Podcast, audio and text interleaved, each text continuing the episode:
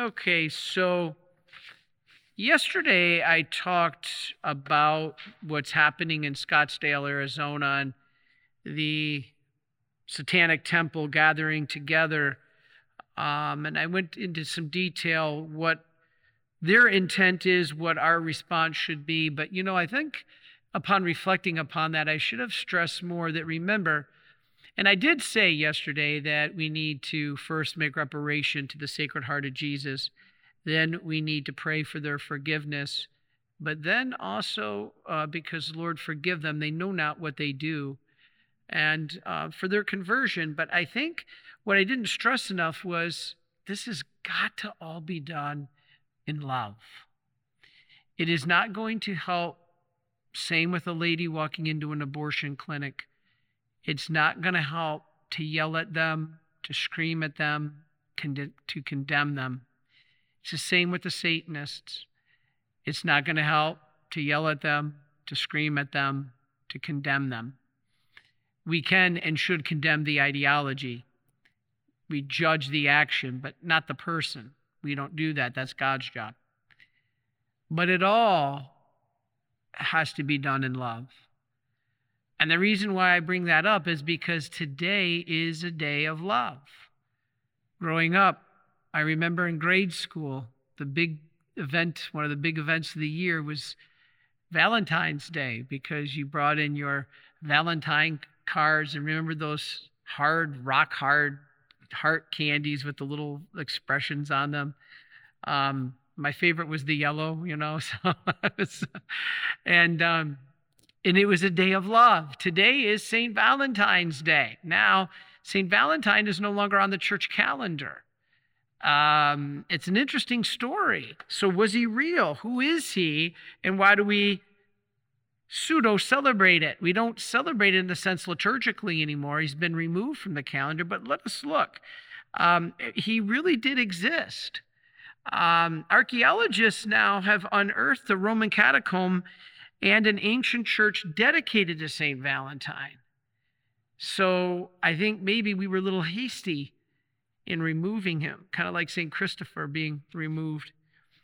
But he's not kept on the calendar of saints after 1969 because very little is known of him. And in fact, there may even been three Valentines. So remember when you were grade school, everybody was your Valentine, right? so you may have had three Valentines. Um, but he's still in the Roman martyrology, uh, martyrology. This is interesting. That's the official list of saints in the Catholic Church. Now we can't celebrate them all. They all they can't all have feast days because there's thousands of them. So we can't celebrate every one of them in the Roman martyrology because there's too many, and he's still on that list. So that allows me to talk about him. Father, why are you talking about so who's been removed from the list? He's only been removed from the daily calendar. He's not been removed from the Roman martyrology. Now, legend says that Valentine refused to sacrifice to pagan gods in ancient Rome. Kind of interesting. And then he was imprisoned for that and he began to, to preach in prison. I still think those days are coming. Uh, but his faith was put to the test when he was challenged by one of the judges that was in Rome to heal his blind daughter. If this Jesus guy of yours is who you say he is, then by him heal my daughter. So he was challenged. And he prayed for her through Jesus Christ, and she was healed. She was healed of her blindness, just like Jesus healed the blind man. Now, this judge, Asterius, was humbled, and he then listened to Valentine. Valentine requested that he turn away from his paganism.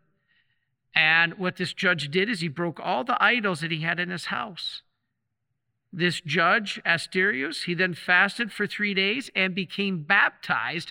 And what's interesting is he baptized not just himself, but his entire family of 44 people, including infants.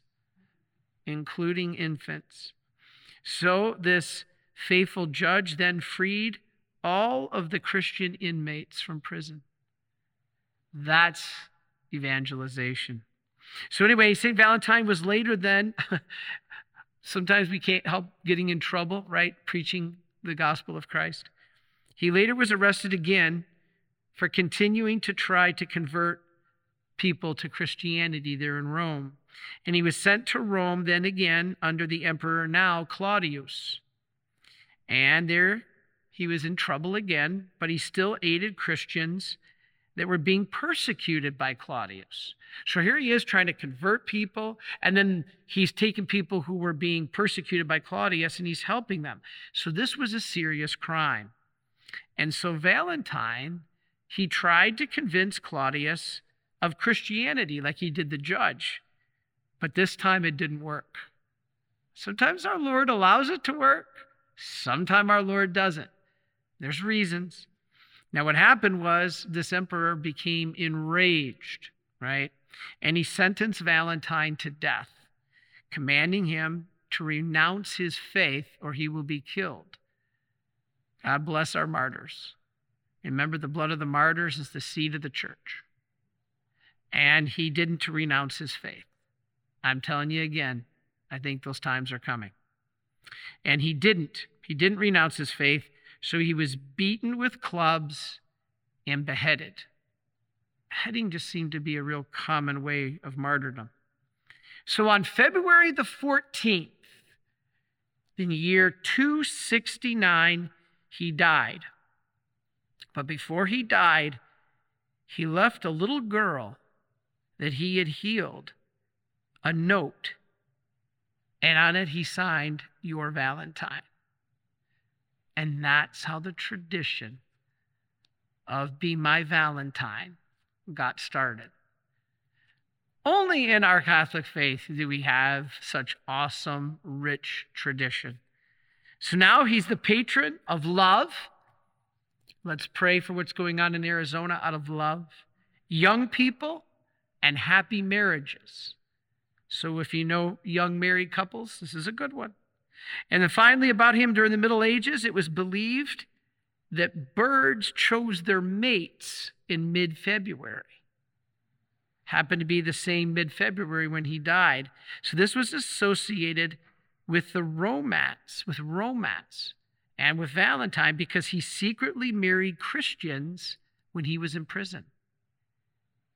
So if this is when they believe birds chose their mates, they thought of Valentine because he was matchmaking, choosing people with their mates. So he gave his life fighting against these pagan gods. Um, different in a way from us today, but still the same point. Um, we're required and will be required to do even more of that.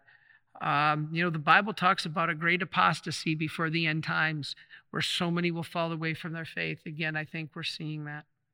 And then finally, I just want to say a couple quick words on the saints that are on the daily church calendar, as well as the martyrology, and that is Cyril and Methodius. This is very important. That's why I'm in white. They paved the way for Christianity through Eastern Europe, the bedrock of faith, and one in jeopardy now of being overrun. Um, at the time, it was pagan, and they created the Cyrillic alphabet. Cyril did. It's a Slavic alphabet to translate the Bible for the Slavic peoples. Now, you might just say, be, be yawning right now, but this is incredibly important here. They arrived in 863 in Moravia. It's where my grandpa's from. My grandpa was born in Moravia on my mom's side. So I'm Czech on my mom's side. I'm Croatian on my dad's side, both Slavic peoples. So this is a special day. Now, this here is where he began Cyril to translate the liturgy into Slavic. Now, notice what I just said there. A lot of people are upset when Vatican II put the liturgy into the vernacular, when they put it into English in the United States, into French in France, into Portuguese in Portugal. They were upset. This is not tradition. Actually, Methodius way back, well over a thousand years ago, said the Mass in the vernacular, did baptism in the vernacular, said the Mass in the Slavic tongue. That is tradition, actually. Kind of ironic, isn't it? Interesting. In the East, it was normal procedure to translate the, litur- the liturgy into the vernacular. That is what a lot of people, I don't think, understand today. Now, uh, that, does that mean I'm against the traditional Latin mass? Of course. I'm planning on learning it. I'm planning on celebrating it. I love it. And I think its reverence is incredible. But I'm also not condemning the Novus Ordo Mass because the church gives us the Mass in both beautiful forms. That's the hermeneutic of continuity, what Pope Benedict stressed. So let's be a little careful before we condemn the church in Vatican II for putting the Mass in the vernacular. This was done over a thousand years ago, way before the Tridentine Mass, way before that form that we associate with Trent. Very interesting. Doing this after Vatican II was actually an ancient tradition in the church. Again, Cyril Methodius saying the Mass in the Slavic tongue, in the vernacular, is not something new after Vatican II. So, something important to keep in mind. So, finally, they were honored by both the West, the Roman Catholics, and the Eastern Orthodox, the Christians, for converting many pagans. All right? We need to do this, but they're an example for us to do this today. We need to do the same thing. But I think in one way, we have a bigger challenge. People will be like, wow, you couldn't get a bigger challenge than doing that back then. I think actually we have a bigger challenge. You know why? Because most pagans back then had some religious sensibility. They either believed in the moon god or the sun god. Yeah, it was still pagan. But they had some sense of the supernatural, some sense, even if it was a moon god, small g, totally pagan, totally wrong, but they had some sense of religious, of supernatural. Although it was wrong, today we have none. And we have our work cut out for us. And what I mean by none isn't, of course, everybody, or else you and I wouldn't be here. But I mean society. We're not even allowed to say the name Jesus in public. Heaven forbid that there's a cross in a Catholic college that they got to remove because it'll offend somebody. That's insane. And so, looking at our world, I think we're worse. We have a harder job. Cyril knew that the key was to convert. You know, he ended up dying on February 14th, just like Valentine. Valentine died on February 14th, 269. Cyril died on February 14th, 869. Exactly 600 years later to the day. Exactly. That's beautiful. And so John Paul II called patrons, the uh, Cyril and Methodius, as patrons of all of Europe, along with St. Benedict. Wow, Europe needs a lot of prayers right now. We all do. But this is a great time to pray, and especially why? Because Cyril and Methodius are the patrons of the Slavic people. Now you might ask, Father, what, what are, who are the Slavic people? Were they the Polish, the Czech, like my mom's side, the Croatian, my dad's side? But you know who also they are? The Russians and the Ukrainians. The Russians and the Ukrainians are Slavic peoples. So, what better day today with this escalating news of Russian troops amassing on the borders with a potential invasion? Some people go so far as saying it's not a matter of if, it's a matter of only when there will be an invasion. Well, I look at it this way. Throughout our history, prophecy and private revelation has said that nothing is written in stone other than Scripture that can't be changed with prayer. So even though the new news media is telling us there's no way to avoid an invasion of Russia now of the Ukraine, doggone it, Cyril and Methodius can stop it. The point is, we got to invoke their intercession. If we don't ask for them to intercede, if we don't pray to them or no, for them to intercede, then they have no power in this situation. It's up to us. St. Cyril, St. Methodius, the patron of the Slavic people, don't forget the Russians and the Ukrainians. Let us have peace. Help us intercede at the throne of God to bring peace in Europe. Are you a Marian helper? Join our Spiritual Benefit Society and start sharing in the graces of all the daily masses, prayers, and good works of Marian priests and brothers all over the world. Sign up is free and easy. Simply visit micprayers.org. That's micprayers.org. Thank you, and God bless you. Please follow or subscribe to this podcast to receive the latest episodes and updates.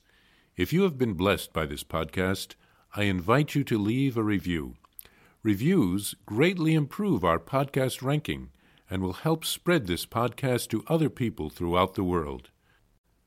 Are you enjoying this podcast? I invite you to listen to more shows brought to you by the Marian Fathers of the Immaculate Conception. Join us daily for enriching spiritual content which will help you on your journey with Jesus Christ. Simply visit DivineMercyPlus.org for a complete list of our shows. That's DivineMercyPlus.org. Are you a Marian helper? Join our Spiritual Benefit Society and start sharing in the graces of all the daily masses, prayers, and good works of Marian priests and brothers all over the world. Sign up is free and easy. Simply visit micprayers.org. That's micprayers.org. Thank you, and God bless you.